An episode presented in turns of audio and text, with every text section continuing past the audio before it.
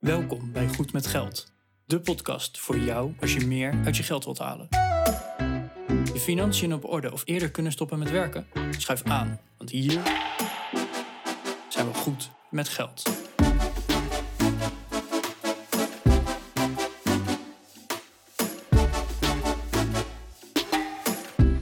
aflevering 189 van de Goed met Geld podcast. Bas hier, neem deze intro even in mijn eentje op. Uh, maar we hebben een uh, heel tof interview gedaan zojuist met uh. Hij is redelijk succesvol geweest, denk ik, met wat cryptohandel jaren terug. Heeft daar heel veel geld mee verdiend. Is er ook heel erg mee op zijn bek gegaan, als ik het even zo op zijn plat Hollands mag zeggen. En hij komt hier vertellen over zijn ervaringen, wat hij daarvan heeft geleerd. Ik vond het een hele leerzame show. Nou, ik zit zelf een klein beetje in de, in de Bitcoin en Ethereum. En ik vind het een heel intrigerende wereld. Dus uh, iemand die een keer in het uh, groot heeft meegespeeld interviewen, dat, ja, dat stond altijd op mijn lijstje. Vandaag dus Mayet. Wil je meer weten en meer lezen, linkjes klikken, dan kan dat op goedmetgeldpodcast.nl slash 189. Daar vind je de show notes. En op goedmetgeldpodcast.nl slash contact kun je ons een privébericht sturen. Laat ons weten wat je ervan vindt. En voor nu, veel luisterplezier. Hey Bas, goedemorgen. Goedemorgen Arjan. Wij uh, zijn vandaag met z'n drieën in de studio. Wij kregen namelijk een mailtje van Mayat. En die zei van ja, ik heb gewoon een heel goed verhaal. Ik heb hem even gesproken. Hij heeft inderdaad ook een heel goed verhaal. Dus ik ben heel blij dat hij in de studio is. Dus uh, welkom. Uh, goedemorgen Mayat. Goedemorgen. Goedemorgen heren. Hallo. Hey, leuk dat je hier wil zijn, Mayat. Zou je, nou ja, voor de mensen die jou niet kennen, jezelf even kort willen voorstellen? Ja, zal ik gelijk met, de, met de deur in huis vallen. Uh, nou, ik ben dus Miet, 27 jaar oud. Inmiddels al uh, eh, 6 à 7 jaar actief in de cryptowereld. Maar om nog even terug te spoelen, ik uh, ben ooit gestopt met mijn, met mijn school. In 2015, ik zat op de HVA. Ik, ik was voor mezelf een redelijk ambitieuze kerel. Maar ik zat in klaslokaal en ik keek om me heen en ik dacht, hé hey, jongens uh, en meisjes, dit, zijn allemaal leerlingen, tienduizenden leerlingen die allemaal hetzelfde uh, soort kennis tot zich krijgen, wat je uiteindelijk ook vervangbaar maakt. En goed, als je vervangbaar bent, ben je natuurlijk uh, een redelijk zwakke schakel in de samenleving. Dus ik dacht, jongens, ik moet stoppen met mijn school en ik ga zelf helemaal uitzoeken. Want als er een land is waar je risico's kan nemen, dan is dat Nederland wel. Want ik, ik, ik kijk gewoon anders naar risico's dan de meeste mensen. Want hier denk ik, als je 21 bent en je stopt met je school en het lukt niet, wat gaat er dan gebeuren? Ja, je, zal niet met in een kartonnen doos onder brug gaan slapen. Nou goed, so far so good. Nou, uiteindelijk bleek dat dus niet zo te zijn. Ik werkte in de horeca. En, uh, en ik stopte dus uiteindelijk met mijn school. Ik werkte in de horeca en ben daar uiteindelijk ook ontslagen. Nou, heel jammer. En op een gegeven moment zat ik zonder werk. En ik zat met mijn vriend te praten. En hij zei op een gegeven moment tegen mij van... Hey Miet, ken jij de bitcoin? Nou, ik had geen idee wat de bitcoin was. Maar ik speelde wel voor het spel RuneScape.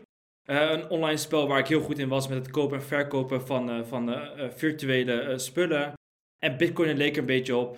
En vanaf dat moment eigenlijk was er een hele wereld die voor mij open ging. En ben ik eigenlijk zo mijn journey gaan vervolgen. Maar wat da daarin eigenlijk het belangrijkste schakel was, is dat ik anders keek naar risico's.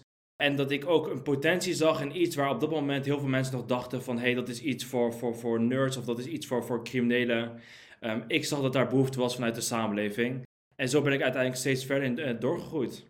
Zo, dat is wel in een notendop uh, heel veel informatie. Ja, wij beginnen graag even bij het begin. Dus uh, ja, oké, okay, je, je, zat bij de HVA. Ja. En je, je zat daar tussen, tussen al die studenten van, nou, hè, dat is heel leuk, al die kennis, maar we krijgen nu precies allemaal dezelfde kennis toegeschoteld. Ja. Was het dan inderdaad echt dat je, dat je dacht van, ja, maar we, we zijn nu allemaal vervangbaar, dus ik moet gewoon wat anders gaan doen? Of Vond je het stiekem gewoon niet leuk? Of had je, had je al andere dingen waar je op dat moment mee bezig was? Uh, nee, kijk, ik, ik had geen andere dingen waar ik op dat moment mee bezig was. Ik, uh, ik was ook niet per se aan het ondernemen op dat moment, of had ook niet de ambitie om te, om te gaan ondernemen.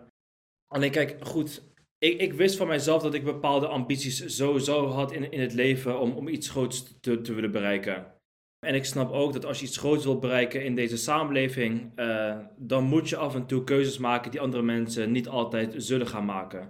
Hè, want dan, ben je een, uh, dan, ga je uniek, een, uniek pad op. En dat kun je natuurlijk op school doen. Hè. School is in essentie iets heel goeds. Hè. Het, het, zorgt voor vastigheid, het zorgt ook voor een bepaalde denkwijze wat je daar aanleert. Alleen dan ging ik bij mezelf afvragen, is die denkwijze die ik daar mezelf aanleer de juiste denkwijze om uiteindelijk te komen waar ik wil komen? En ik had het gevoel op school dat jou veel meer wordt geleerd om zo min mogelijk risico's te nemen. En waar eigenlijk falen wordt bestraft. Terwijl als ik wilde komen waar ik wilde komen, moest ik juist op mijn bek gaan, daarvan leren. Maar daar ook weer, uh, uh, dat daar weer nieuwe ideeën of nieuwe ontwikkelingen uit, uit voortvloeien. Terwijl op school, als ik iets verkeerds deed, ja, dan, dan, dan, dan werd, werd je op een gegeven moment bij de, door de leraar geroepen. En die zei van, hey, het gaat volgens mij niet goed, we moeten je ouders bellen. Of, hey, is je thuis iets aan de hand of wat dan ook. Dus school is prima voor een bepaald soort mensen. Alleen voor de mensen die echt ambitieus zijn en, iets willen bereiken wat redelijk uniek is, vind ik zelf dat je daar ook iets voor moet doen na school. Nou, op dat moment zei mijn leraar tegen mij en hij fluisterde mij van... Hey Miet, als je wilt gaan ondernemen, ja heel eerlijk, dan hoor je niet op school te zitten. Want ondernemers moeten gewoon lekker gaan ondernemen, op hun bek gaan, uh, vallen en opstaan.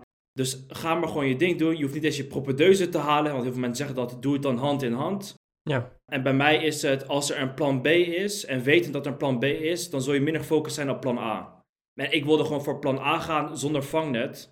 En dan vraag je misschien af van ja, waar komt die denkwijze dan weer vandaan? Het, het, het, het denken aan risico's. Toen ik op mijn achttiende de mogelijkheid had om op mezelf te gaan wonen, zei ik ook van hé, hey, ik woon in Den Haag en ik ga naar de andere kant van Nederland verhuizen, naar Apeldoorn. Uh, heel ver van mijn ouders, heel ver van mijn vrienden vandaan. Omdat ik ook niet thuis wilde blijven wonen, omdat thuis blijven wonen ook een vangnet voor jou is. want in principe, als het niet goed gaat, of je hebt even geen geld verdiend, of je hebt de verkeerde uitgaven gemaakt. Dan zijn altijd papa en mama er nog dan zijn papa en mama nog inderdaad die de rekening voor je betalen of die voor je kunnen koken of wat dan ook. Terwijl als ik lekker daar ging wonen en ik maakte verkeerde uitgaven, dan voelde ik ook de eigen consequenties van mijn handelingen. Ja, dan moet, je, dan moet je het echt zelf oplossen. Dan moet je het echt zelf oplossen. En dat was ook inderdaad zo. Ik koos er in het begin voor om liever merkling te halen dan mijn huur te betalen. Nou, op een gegeven moment moest je je huur betalen en had je geen geld meer aan het einde van de maand. En dan eet je havermout met water. Die, die momenten heb ik, heb ik daadwerkelijk gehad. Ja, want dat, daar ben ik dan wel benieuwd naar. Je, je begon al een beetje over een fuck-up van ja, ik, uh, ik ben dus gestopt met school. Nou, je, je zit dan sowieso met een studieschuld, neem ik aan. Ja, dat klopt. Uh, ik, ik weet niet precies hoe dat dan verder gaat, maar goed, je bent gestopt met school uh, en je bent in de horeca gaan werken en op een gegeven moment ben je daar ontslagen. Ja. De hoe en waarom, ja, dat kan gebeuren. misschien heb je zelf wel iets stoms gedaan, maar hè, dat, dat was nou eenmaal zo. Ja. Hoe ben je dan daar, daarmee omgegaan? Want je had dus eigenlijk gewoon geen inkomsten meer. Je had wel vaste lasten, want je woonde al op jezelf, zeg je net. Ja. Dus hey, je, en je moet gewoon eten, laten we wel zijn, maar er moet gewoon gegeten en gedronken worden. Ja. Hoe heb je dat gefixt? Nou ja, het, het, het, het, was moeilijk omdat je inderdaad vaste last hebt. Hè. Je hebt gewoon een huurhuis en je hebt natuurlijk gewoon, uh, je hebt natuurlijk gewoon leefgeld nodig. Het is niet zo moeilijk om een baan te vinden, maar goed, om een goede baan te vinden was het wel iets moeilijker en ik had niet de luxe om even te wachten. Dus ik ben op dat moment gewoon gaan werken in de burgertent in Amsterdam. Uh, burgers gaan flippen, om, om het zo maar te zeggen daar enkele centen binnen te halen om in ieder geval mijn vaste uh, uh, lasten te kunnen betalen. Omdat ik het ook niet erg vind richting mezelf, maar ik, ik heb daar ook niet een, een, te grote ego voor. Om af en toe enkele stappen terug te doen in het leven, om uiteindelijk weer vooruit te kunnen komen. Hè, er zijn bepaalde mensen die zeggen van ja goed, dat zou ik niet zo snel doen, hè, boven een frituurtent zitten. Terwijl jij altijd daarvoor zei van hé, hey, ik ga grote dingen doen, ik ga stoppen met school, het gaat me allemaal lukken. Ja. ja. soms moet je realiseren dat je ook af en toe wat stappen achteruit moet doen dus ja, ik, ik pakte daarin redelijk snel door, omdat ik ook wist van dit is niet voor altijd. Maar ik heb gewoon even een vaste basis nodig om door te kunnen komen. Ja, even weer weg uit die, die shit situatie en op zijn minst even de, de, de basis weer stabiel krijgen. Zeker, want zeker. Want als je een goede basis hebt en je bent in ieder geval iets rustiger in je hoofd, kun je vanuit daaruit weer helder doordenken naar, naar de volgende stappen. Ja, oké. Ja. Uh, laten we een stukje vooruitspringen. Uh, je bent met je studie gestopt, je hebt een, uh, een baantje ergens genomen, je bent naar de andere kant van het land verhuisd. Ja. En, uh, en, en toen, is, is toen jouw, uh, ja, jouw interesse in crypto, begon dat een beetje op hetzelfde moment? Of uh, waar, waar speelt dat in, in jouw levensverhaal? Ja, dus ik, ik, ik had een periode waar ik inderdaad begon als, als, in, in, in de burgertent. Dat was in 2015. Ben ik uiteindelijk gaan werken daar. 2016 ben ik daar ook uiteindelijk mee gestopt. En begin 2017 kwam het Bitcoin-verhaal. Ik, uh, ik woonde toen in Apeldoorn. Ik ben uiteindelijk terugverhuisd naar, naar Den Haag. Ik woonde daar in een studiootje. En een studiootje omdat ik dat op, dat moment hetgene was wat ik kon betalen. En mijn buurjongen is een, uh, was toen een tijd een jongen genaamd Shaquille. En nou, we, waren heel veel aan het praten, elke dag met elkaar ondernemen, onze ambities. En we, we waren met heel veel dingen aan het komen. Dus, dus een autorijschool openen, t-shirts verkopen, allemaal dat soort, dat soort ondernemingen. En op een gegeven moment zei hij van, hey, uh, ken je de bitcoin?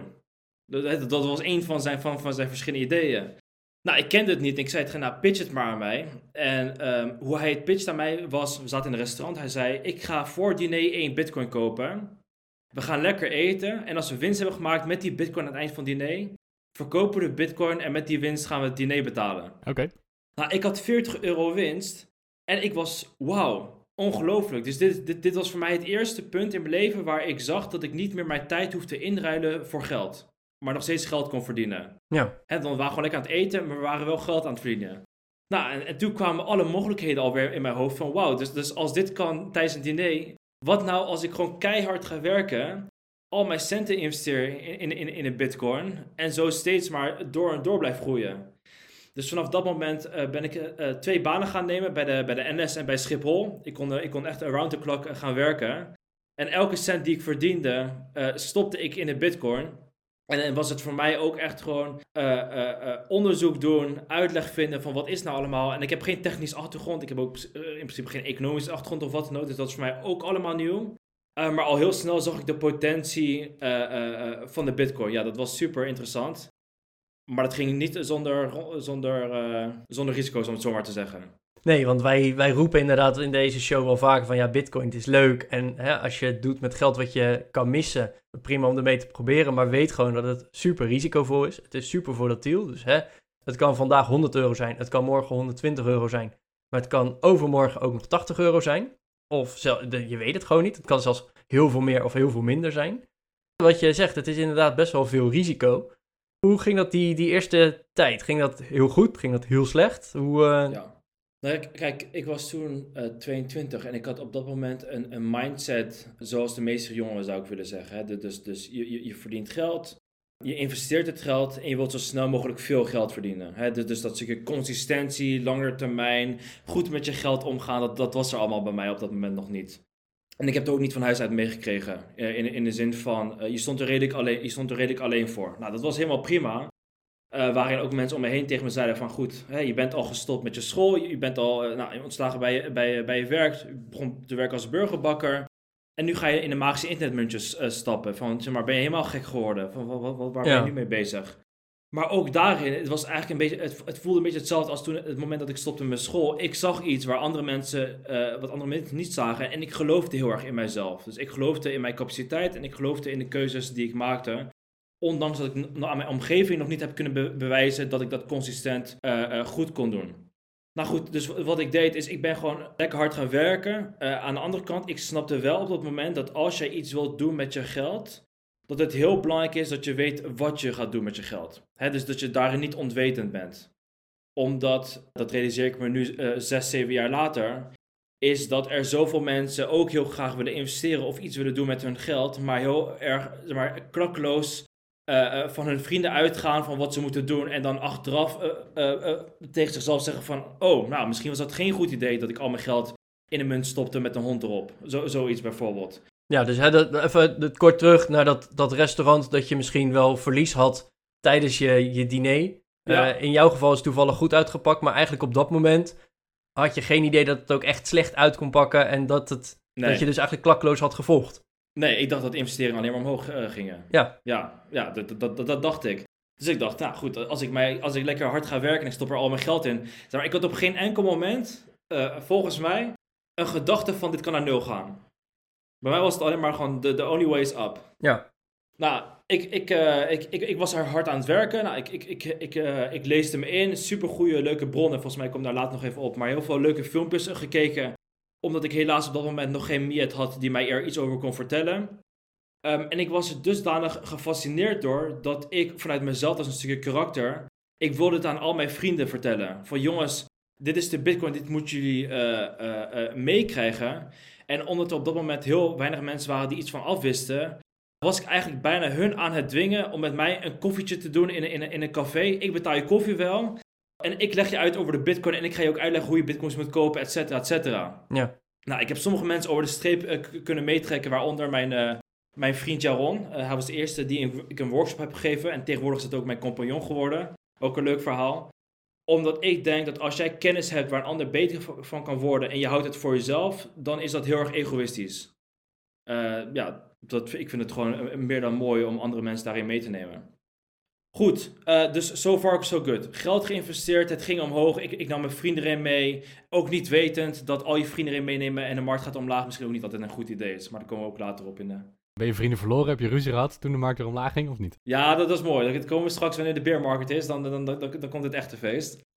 Uh, want, want so far so good, hè? Want de, de markt ging nog omhoog. Alles dus ging goed, de, de, de plusjes, het was allemaal groen. Go for it. Precies. 2017 hebben we het nu over? Of uh, waar, 2017, ja. het verhaal? Ja, ja. ja 2017, augustus 2017. Nou, op een gegeven moment stond ik op een station te werken, ergens in Uitgeestel of wat dan ook, een avond. En ik had een, een vriend, zes collega, die mij vertelde over een bepaald project.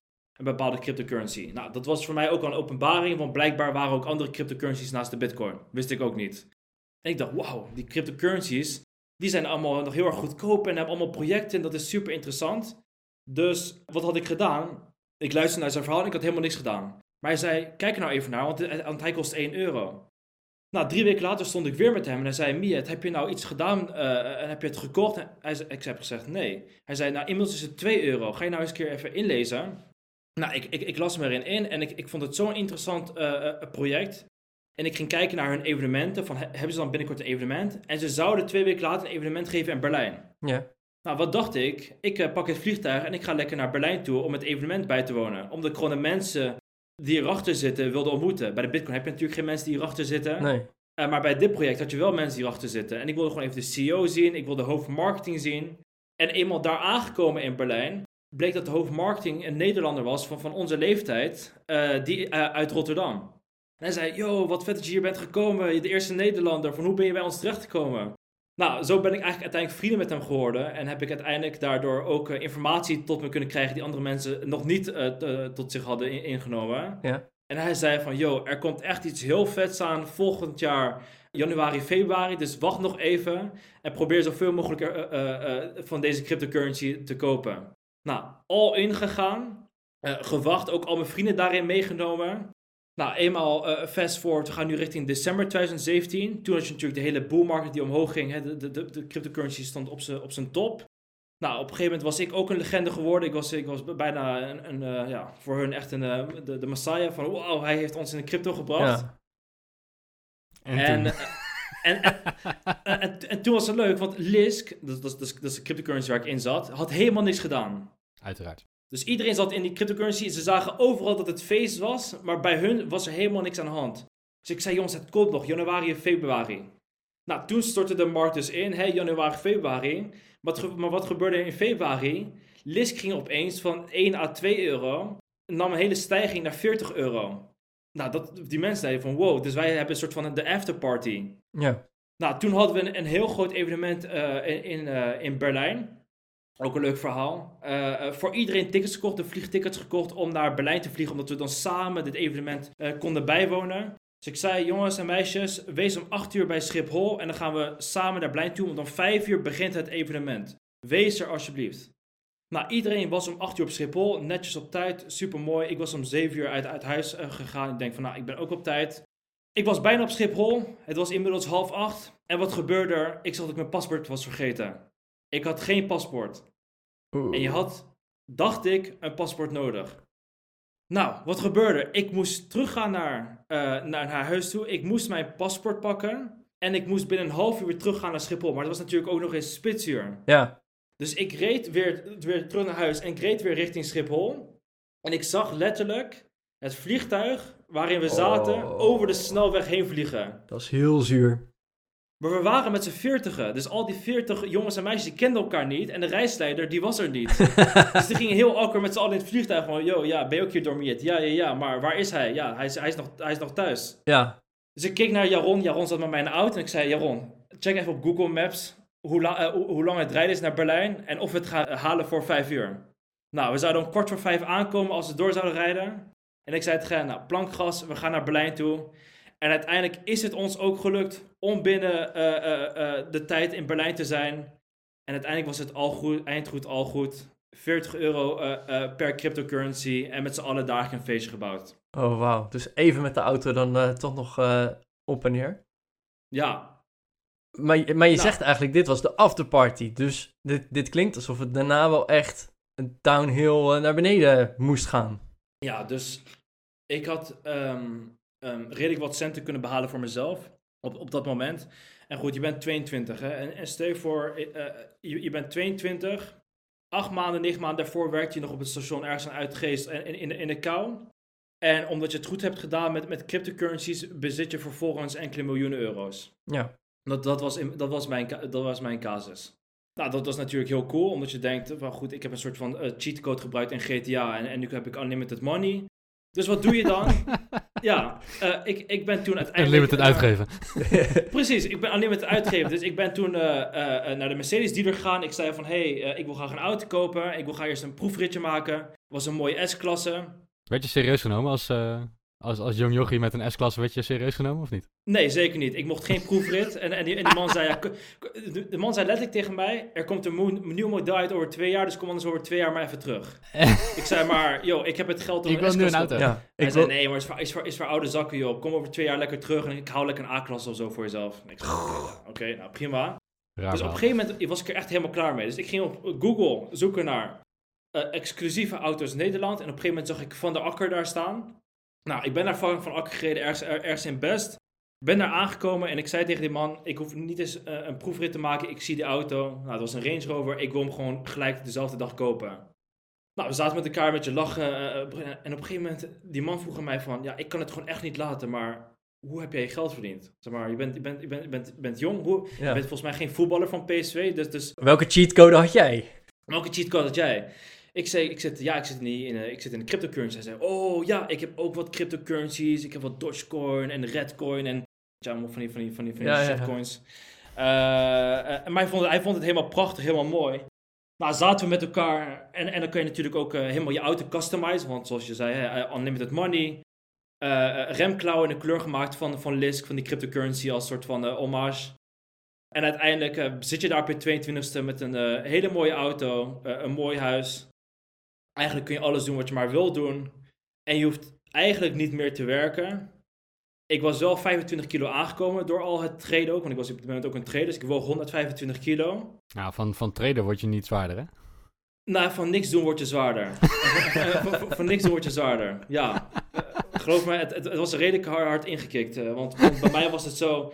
Het traden was dusdanig stressvol dat, dat voor mij een, een wc-bezoek al heel duur kon zijn.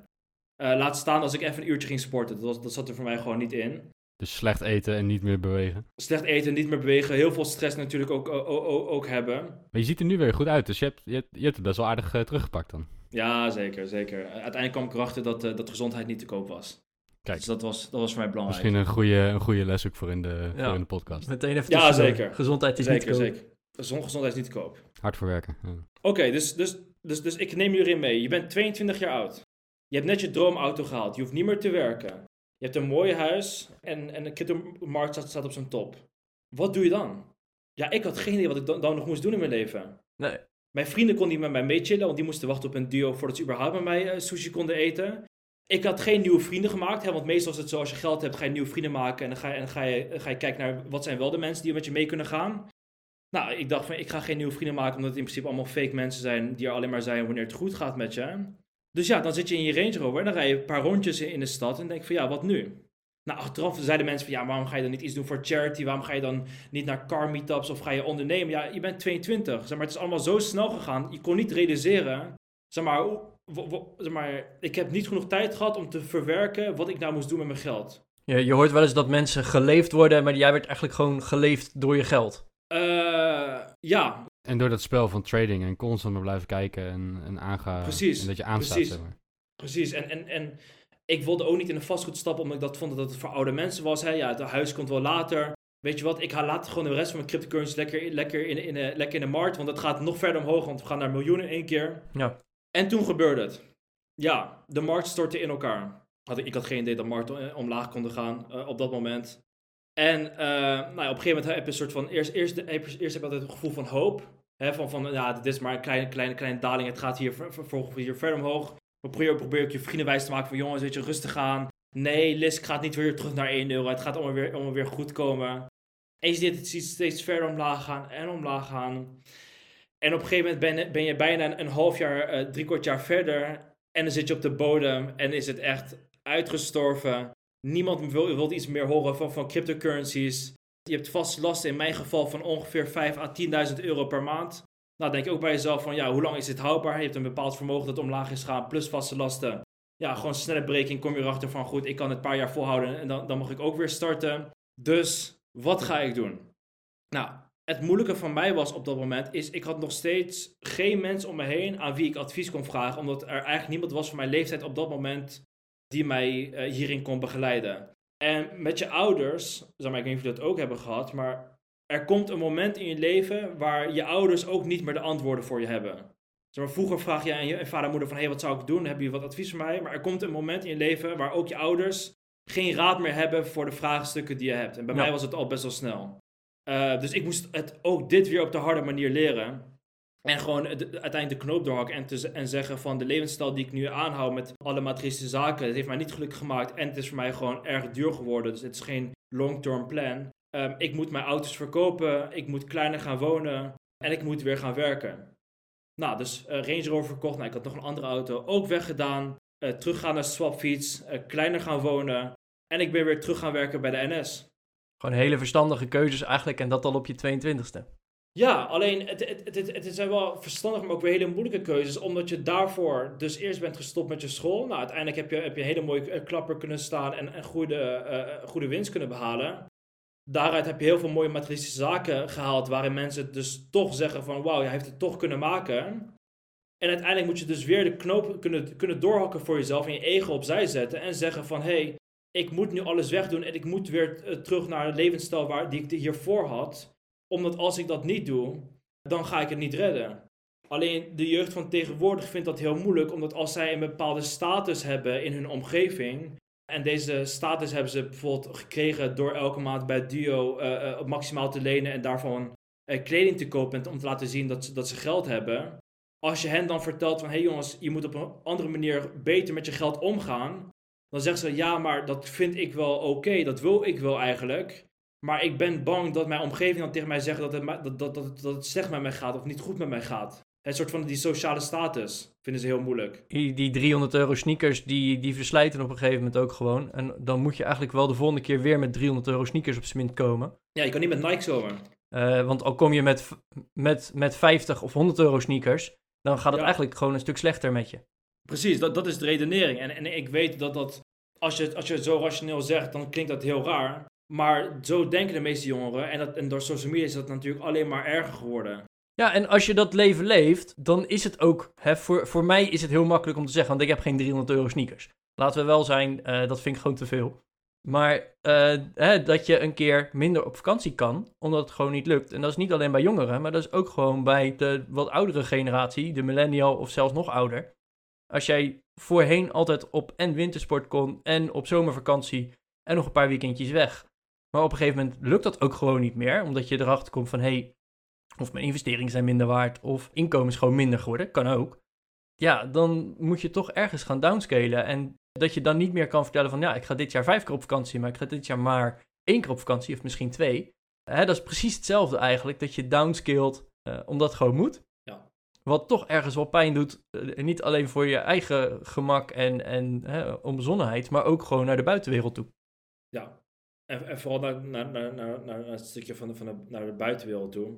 En voor, voor mij was het, was, het, was het ook moeilijk hoor. Ik bedoel, ik heb, ik heb daarin, zeg maar, qua in mijn hoofd was dat iets waar, waar ik echt ik moest het heel lang voor mezelf verwerken. Dat jij de mogelijkheid had om op jonge leeftijd de hele game uit te spelen. Door gewoon in de vastgoed te gaan.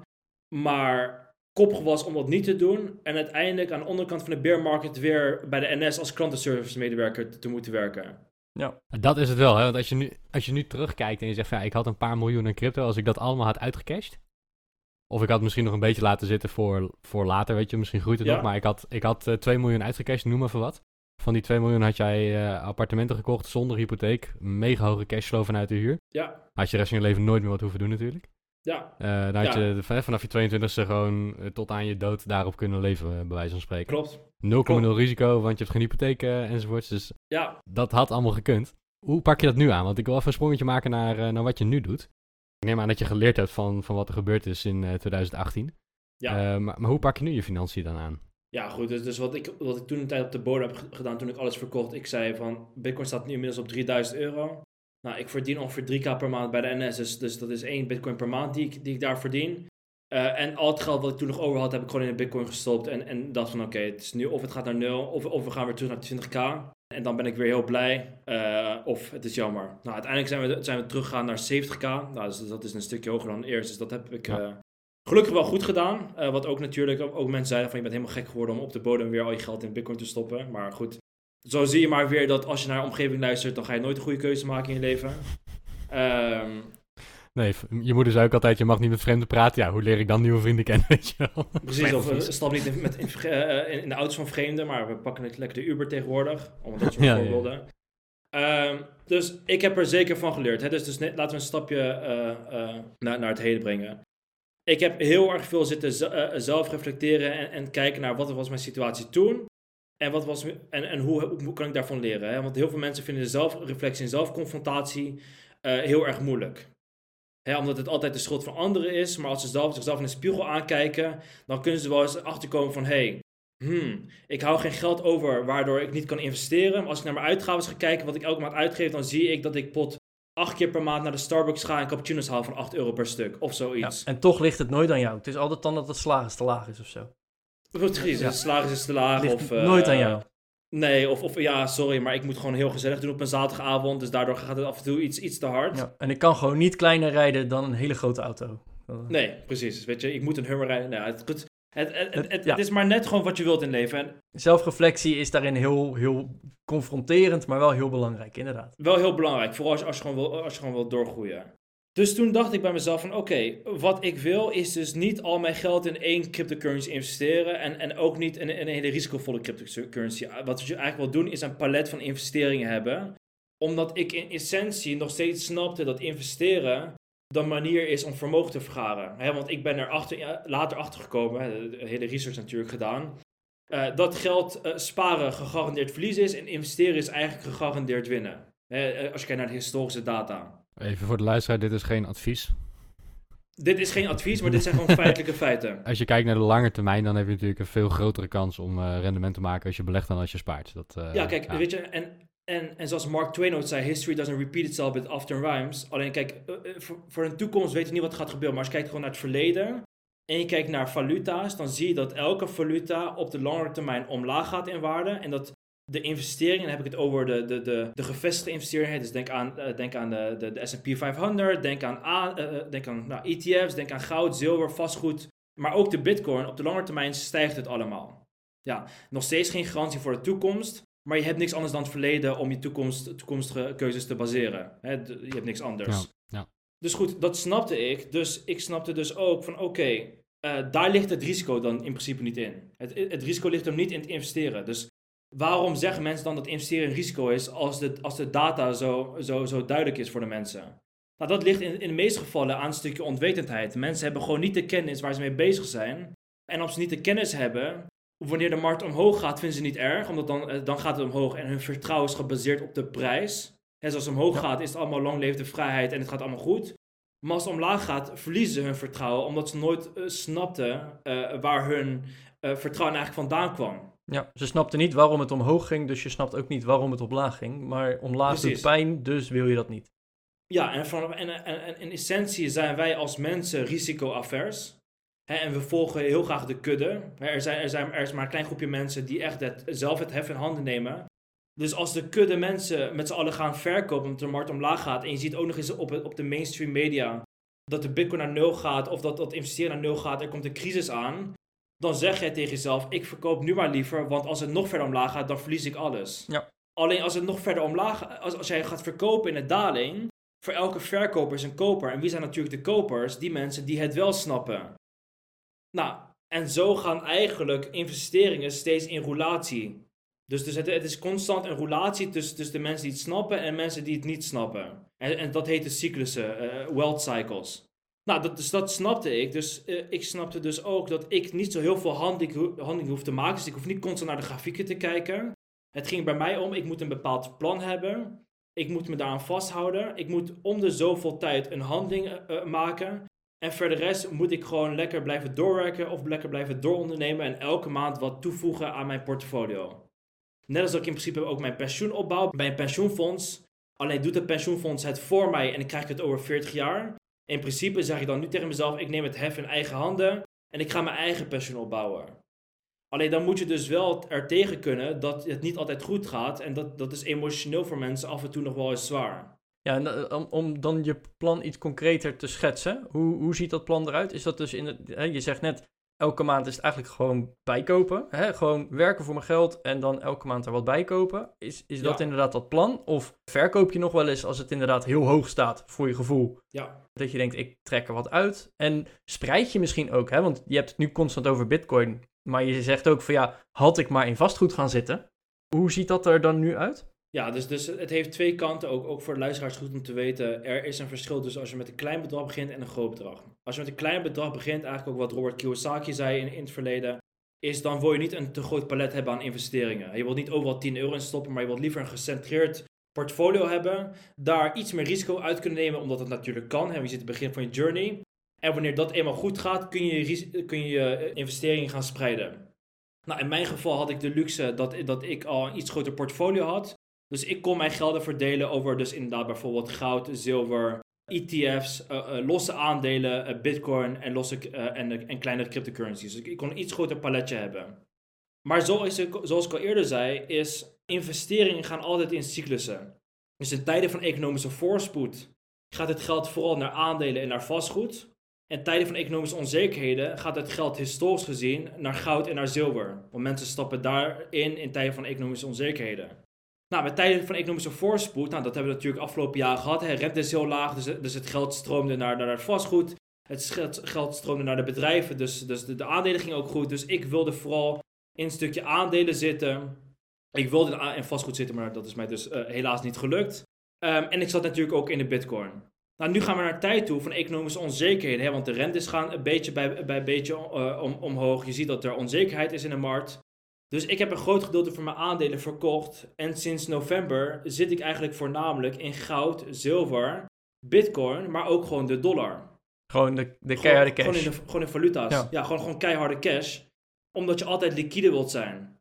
En waarom wil je in tijden van hoge inflatie cash hebben bijvoorbeeld? Want dat, ik snap dat je liquide wil zijn juist op het moment dat er economische onzekerheid is. Dan is het handig om, uh, ja, om, om liquiditeit te hebben natuurlijk. Maar we zitten ook in een tijd van hoge inflatie. Hoe kijk je daar dan naar? Omdat in tijd van hoge inflatie, wat een centrale bank gaat proberen te doen, is de rentes omhoog krikken om die inflatie omlaag te dammen. En wat zie je als de rentes omhoog krikt? Dan, wordt, dan krijg je een sterkere valuta, in dit geval een sterkere dollar. Mhm. Dus ja, er is een, er is een hoge uh, inflatie. Alleen omdat ik dollars bezit sinds vorig jaar, ben ik ten opzichte van de euro 20% aan het winnen. Um, en daarnaast heb ik ook niet het risico gehad dat mijn investeringen omlaag zijn gegaan. Dus, dus, dus, dus de prijs van de hoge inflatie is een prijs die ik graag betaal om gewoon liquide te zijn. Mm Ja. Oké. Nou, en als we op een gegeven moment wel zeggen van, hé, hey, we hebben inflatie onder controle, onder controle en we gaan de rente niet meer omhoog uh, uh, laten zeggen, maar we gaan juist de rentes nu weer omlaag krikken, is dat voor mij eigenlijk een groene vlag dat ik weer, meer, weer kan investeren in bijvoorbeeld aandelen. Maar concreet gezien investeer ik dus nu vooral in valuta's, goud, zilver en bitcoin, omdat zij fungeren in mijn optiek als, als veilig houden in tijd van economische onzekerheden. En bezit ik zo min mogelijk aandelen of in dit geval vastgoed. Dus als we nu, uh, misschien uh, als je niet wilt delen mag je dat ook zeggen hoor. Maar hoe, hoeveel procent van jouw vermogen zit nu in uh, crypto's? 50 à 60. En in, in cash, in, in euro's en dollars? 30 ongeveer. En de rest in aandelen? De rest in goud en zilver. En dan nog iets van 10% dus goud en zilver? Ja. Ja, oké, interessant. Ja. ja, en ik bezit een huis, uiteindelijk toch wel. Dus je, je eigen huis is dat? Eigen huis, ja. Waar je zelf woont, ja. Oké, okay. ja, nice. Ja. Dus ja, een, een, een redelijk goede verdeling. En uiteindelijk is, dus, is het doel dus dat ik nu ga renderen met goud, zilver en bitcoin voor de komende jaren. En dat ik uiteindelijk die, de overstap weer kan maken naar aandelen en dan wel kan beginnen aan een vastgoedportfolio. Ja. En dan hoop je eigenlijk dat de vastgoedportfolio en aandelenportfolio weer mooi gaan stijgen. En dat de bitcoin, goud en zilver weer iets gaan dalen of minder hard gaan dan de andere investeringen. En ga je de, jaren daarna weer verschuiven naar een andere cyclus. En zo ga je eigenlijk steeds heen en weer, heen en weer. En hoe zie je dat? Uh, uh, sowieso even, beste luisteraar, dit is natuurlijk geen advies. dat blijven we roepen. Ehm, dit is vooral de, de hè, dit is jouw strategie. ik ben heel blij dat je hem deelt, maar beste luisteraar, natuurlijk prima als jij denkt van, hé, hey, hier wil ik wat mee, maar doe ook vooral je eigen onderzoek, want iedere situatie is weer anders. Dat is echt heel belangrijk om te zeggen. Zeker. Maar Miet, uh, als je dan zegt van hey, in de toekomst wil ik weer met aandelen en, en uh, vastgoed gaan kijken. Ga je, hoe, hoe zie je dat voor je? Dat is even als, als afsluiting misschien wel. Ga je dan losse aandelen pikken of ga je dan alsnog in een ETF of in een fonds zitten? Nou, een ETF is natuurlijk altijd goed, hè, omdat in principe een, een, hele, een hele stabiele basis voor je portfolio. En je kan natuurlijk wat, eh, wat losse aandelen hebben, maar ook losse aandelen hebben tegenwoordig de volatiliteit van de cryptomarkt. Dus ook daarin is het voor mij een risicovolle investering om in een los aandeel te zitten. Ja, en ik snap ook aan de hand van, van, van, van mijn leerlessen dat als jij consistent uh, uh, bijvoorbeeld 10% per jaar kan verdienen op je portfolio, en dat herinvesteer je elk jaar, dus 10% op 10% op 10%, hey, compounding heet dat, dan kom je uiteindelijk toch wel. Alleen, ik snap ook dat het belangrijkste, de, uh, het belangrijkste component in, dat, in, dat, in die schakel is niet per, niet per se het rendement dat je maakt, maar de tijd uh, is het allerbelangrijkste. Ja. En ik ben nu 27, dus voor mij, als ik nu op mijn 27e begin aan deze journey, nou, ik, ben natuurlijk al een tijdje begonnen, maar 22 is nog prima is dat veel beter dan, dan dat ik begin op mijn 37ste. Want die 10 jaar die je daarin mist, dat, kun je niet zomaar 1, 2, 3 inhalen. Nee, zeker. Dat, uh, hoe, hoe eerder je begint, uh, überhaupt met financieel bewustzijn, uh, hoe, hoe beter. Ja, en, en zoals Warren Buffett dus zei, it's better to have time in the market than timing the market. Ja. Dus het is beter om maar gewoon te beginnen aan je journey. En, en die sneeuwbal te laten groeien, dan te denken, nu wel, nu niet, alleen maar wanneer het beter gaat. Weet je, begin desnoods met 50 euro of met 30 euro. Zeg maar, I don't care. Het gaat erom dat jij een, een bepaalde consistentie opbouwt in jouw investeringen. Het is natuurlijk al helemaal mooi als je ouders zeggen van... hey, goed, ik ga uh, wanneer mijn kind geboren is alvast een investeringsportfolio opstarten... waar ik elke maand uh, wat in ga stoppen. Zodat je op je 18e al mooi, een mooi budget hebt. In plaats van dat je ouders zeggen van... ik ga 18 jaar lang sparen voor mijn kind... maar over 18 jaar is, die koopkracht gewoon veel minder. En als je ouders dat niet hebben gedaan... ja, neem het dan mee voor je eigen kinderen omdat financiële educatie uiteindelijk het allerbelangrijkste daarin is. Ja, nee, eens. Ja, ik ga me hier even samenvatten, want er is heel veel verteld, heel veel informatie. Ik uh, sowieso, je super thanks voor, voor het delen van jouw verhaal. want ik denk wel echt dat onze luisteraars hier ook gewoon geïnspireerd door zijn. Ook al zijn ze het misschien niet met je eens, hè, want het is lekker tegen de stroom inzwemmen door eerder te stoppen met je opleiding. Ja. En dus gewoon te zeggen van, hé, hey, ja, ik ga het zelf wel doen. Ik ga zelf leren en ik wil juist gewoon een keer op mijn bek gaan. In plaats dat falen fout is, uh, wil ik leren van falen. Hè? Dat, dat is uh, wat, je, wat je zei.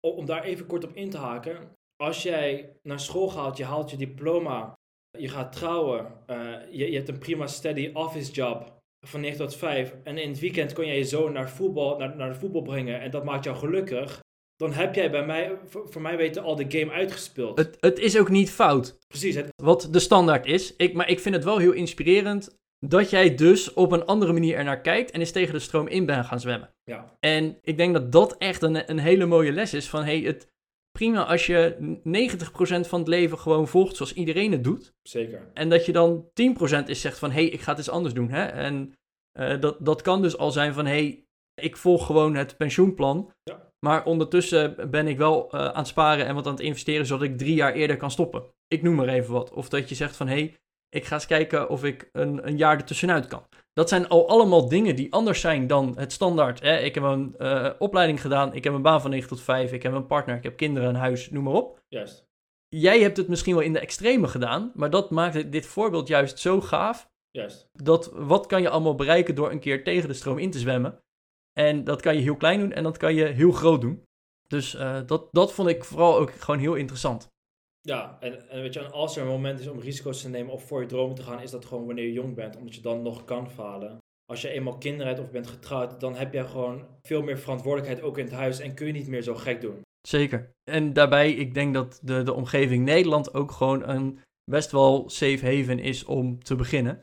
Je zal hier niet zomaar op straat gezet worden of zomaar in een kartonnen doos onder de brug uh, uh, moeten slapen. Nee, dat, dat is het. En, dus, en zolang, je, zolang je dat voor jezelf weet, dat, dat we die, uh, die veiligheid in Nederland hebben. En je bent nog jong, hè, dat, dat is denk ik meer wat jij ook zegt. Is als je 20 bent en je wil gaan ondernemen, ja, doe dat gewoon. Want als je faalt, dan ben je straks 30 en dan kan je altijd nog gewoon gaan werken, wat iedereen doet. Ja, alleen, kijk, waarom ik snap dat mijn verhaal redelijk uniek is, is omdat van ons, van ons kind af aan wordt geleerd om geen risico's te nemen. Dus, dus wij, we leven misschien wel in een samenleving, of in ieder geval in een land waar het oké is om risico's te nemen, omdat je hier kan nemen. Maar zolang onze omgeving en onze ouders, onze leraren of wie dan ook vertelt dat eigenlijk neem liever geen risico's en ga gewoon voor het vastigheid, dan is jouw perceptie van risico's ook heel anders dan mijn perceptie van, van, van risico's. Ja. Dus er komen wel eens mensen naar me toe, of nou wel eens, er komen best wel veel mensen naar mij toe en die zeggen van Miet, ik zou ook graag het leven leiden wat jij wilt leiden. Wat, wat moet ik doen? Zeg maar, welke keuze moet ik daar, daarin maken? Alleen ik kijk gewoon, in ieder geval vanaf het jongst af aan, kijk ik heel anders tegen de wereld aan dan de meeste andere mensen.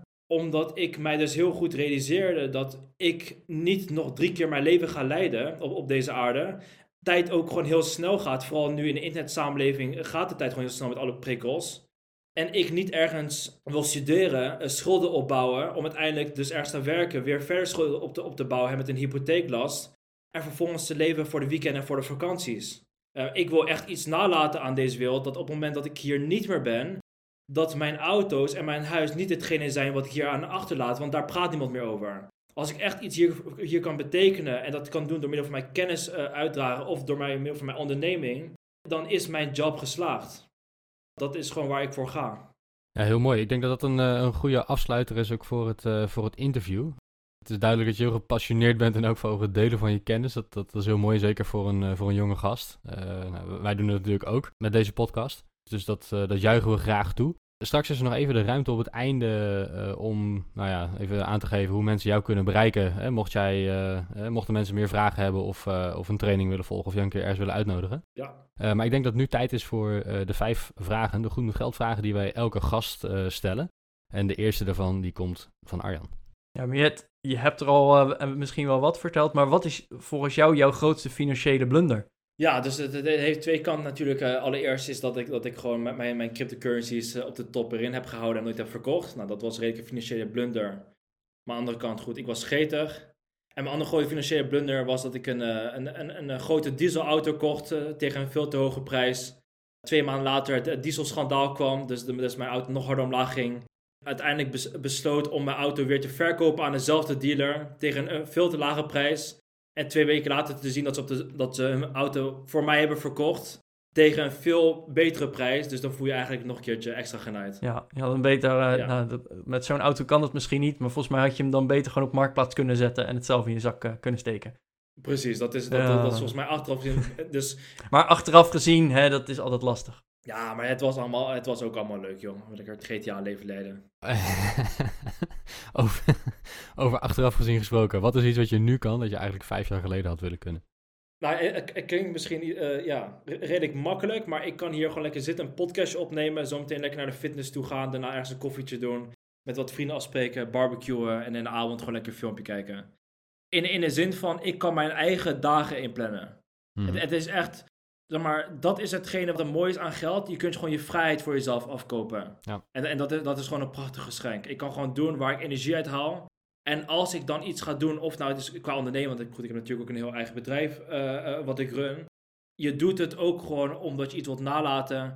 En je doet het uh, in essentie omdat je het heel leuk vindt en niet voor eigen financiële gewin. Ik ga hem toch even doorvragen. Is dat dan vergeleken met vijf jaar terug dat je dat nu wel bewuster doet?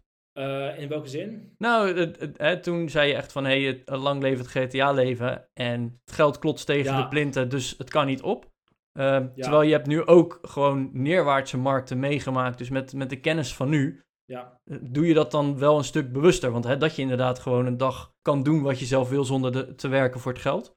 Zeg maar, de, de, de, de meest luxe le uh, les die ik heb geleerd, is dat ik op jonge leeftijd heb kunnen merken dat het geluk niet zit in materialistische zaken. Dat is echt een prachtige les geweest.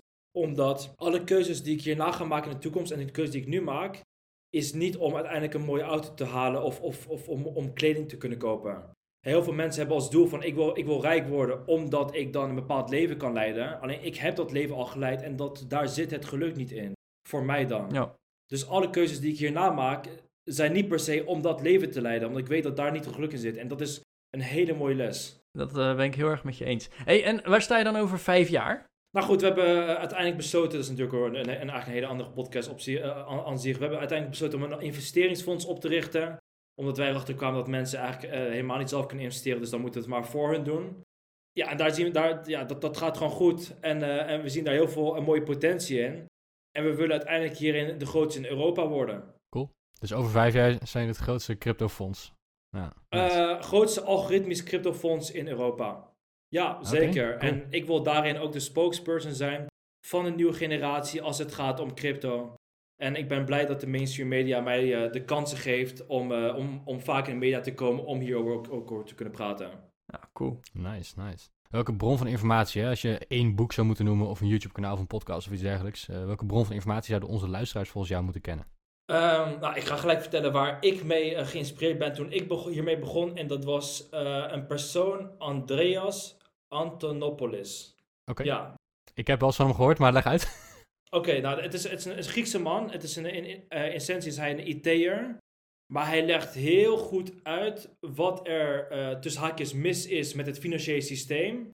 En waarom je dus daarom je geld zou moeten beschermen door te investeren. Maar hij legt het op zo'n goede manier uit waar het dus echt bij je, bij, je aankomt van wow, zeg maar.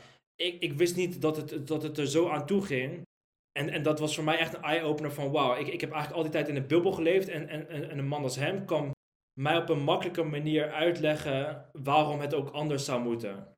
Alright. We nemen zijn naam even in de show notes op, hè, dus dan kan de, de luisteraar ook even kijken. Om, uh, om zelf een. Uh, nou, ik, ik neem aan dat hij uh, talks heeft gehouden, dat hij boeken schrijft enzovoorts. Zeker. We nemen zijn naam even op in de show notes. Zeker, top. Um, ja, Miet, jij bent dus hè, best wel goed gegaan in de crypto's. Maar voor de mensen die dit nog heel eng vinden, of al onze luisteraars die er nog niet in begonnen zijn, en nu toch wel denken van, hé, hey, misschien moet ik er toch eens naar kijken. Hè? Dat we niet meteen zeggen, je moet erin investeren, maar gewoon ga je er eens op oriënteren. Ja. Wat is jouw advies waar ze zouden moeten beginnen? Nou, eigenlijk heel makkelijk gezegd. Ik weet dat het voor beginners heel moeilijk is om, om, om, om erin te beginnen. Ik kan wel zeggen, jongens, het, het, bitcoin crypto is het geld van het internet, dus informatie staat op internet. Maar zo makkelijk is het niet. Dus wij geven elke maand, of twee keer per maand vanaf volgende maand, live sessies Waar we mensen gratis meenemen in de Bitcoin-wereld. En eigenlijk het voor mensen een, een leuke entry is in zo'n wereld. Dus ik zou zeggen, doe gewoon eens een keertje gezellig mee.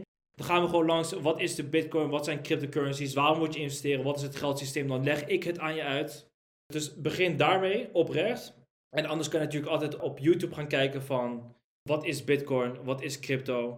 Alleen het, het moeilijk is, waarom ik niet altijd aanraad om dat te doen, omdat er dusdanig veel informatie is en het voor mensen heel moeilijk is om de verbanden tussen informaties aan elkaar te kunnen koppelen. Ja. Geen promotiepraat voor mezelf, maar probeer gewoon eens een keertje een live sessie bij ons bij te wonen. Omdat de verbanden die wij aan kunnen geven aan jou gewoon heel veel tijd voor jou schelen. Ja, dat is meteen een goed bruggetje inderdaad van waar kunnen we dan uh, als luisteraar zijn meer over jou vinden. Heb jij een website waar je bereikbaar bent? Ja, dus uh, uh, jullie kunnen mij volgen op LinkedIn. Er zijn enkele fake accounts van mij actief op Instagram. Ik, ik heb zelf geen Instagram meer, dus, dus pas daarop. Oké. En je kunt ons vinden ook op de website triven.nl. En dat is met TH? Ja, TH. T-H-R-I-V-E-N.nl. En daar kun je ook een gratis intake met me inplannen. Dus mocht je zeggen van, hey Miet, ik wil door jou begeleid worden, of ik wil een masterclass volgen, of ik heb een andere vraag, plan gewoon eens een keertje een, een, een intake in en dan gaan we gewoon samen het gesprek aan. Want ik heb nu nog de luxe om, uh, om echt de persoonlijke aandacht aan iedereen te geven. En dat vind ik ook heel leuk. Ja, cool. Alright. En dus eigenlijk om je vraag ook samen te vatten, uh, waar ga je beginnen? Niet meteen een wallet openen en uh, hup geld erin en kopen maar. Maar gewoon doe even je research. Begin met de kennis. Begin met de kennis en niet helemaal het first erin duiken. En begin dan alsjeblieft, als je met de kennis begint, begin dan alsjeblieft ook niet met NFT's, metaverse en, en, dat soort dingen. Begin gewoon met de essentiële vraag: waarom moet ik investeren? dus, dus, wat is geld? waarom daalt mijn geld in koopkracht?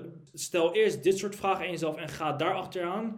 Voordat je eigenlijk begint echt met, met, met een niche aan de bovenkant van de piramide. Ja, hè, dus inderdaad, wat is geld en waarom zou je investeren? Hè? Kijk eens naar inflatie, kijk eens naar de, de mogelijkheden die er zijn met investeren. En eh, cryptocurrency is daar een van de methoden om mee te investeren. En uh, andere methoden zijn natuurlijk vastgoed, uh, aandelen, ETF's, zulke dingen. Ja. goud, zilver heb je ook nog genoemd. Dus hè, dat, het, het zijn verschillende vehicles die je kan gebruiken om te investeren. Maar ik vind dat wel een, een goede toevoeging. Juist. Meert, ondertussen de aflevering is langer geworden dan dat we gepland hadden. Maar dat maakt helemaal niks uit, want we hebben heerlijk naar je zitten luisteren.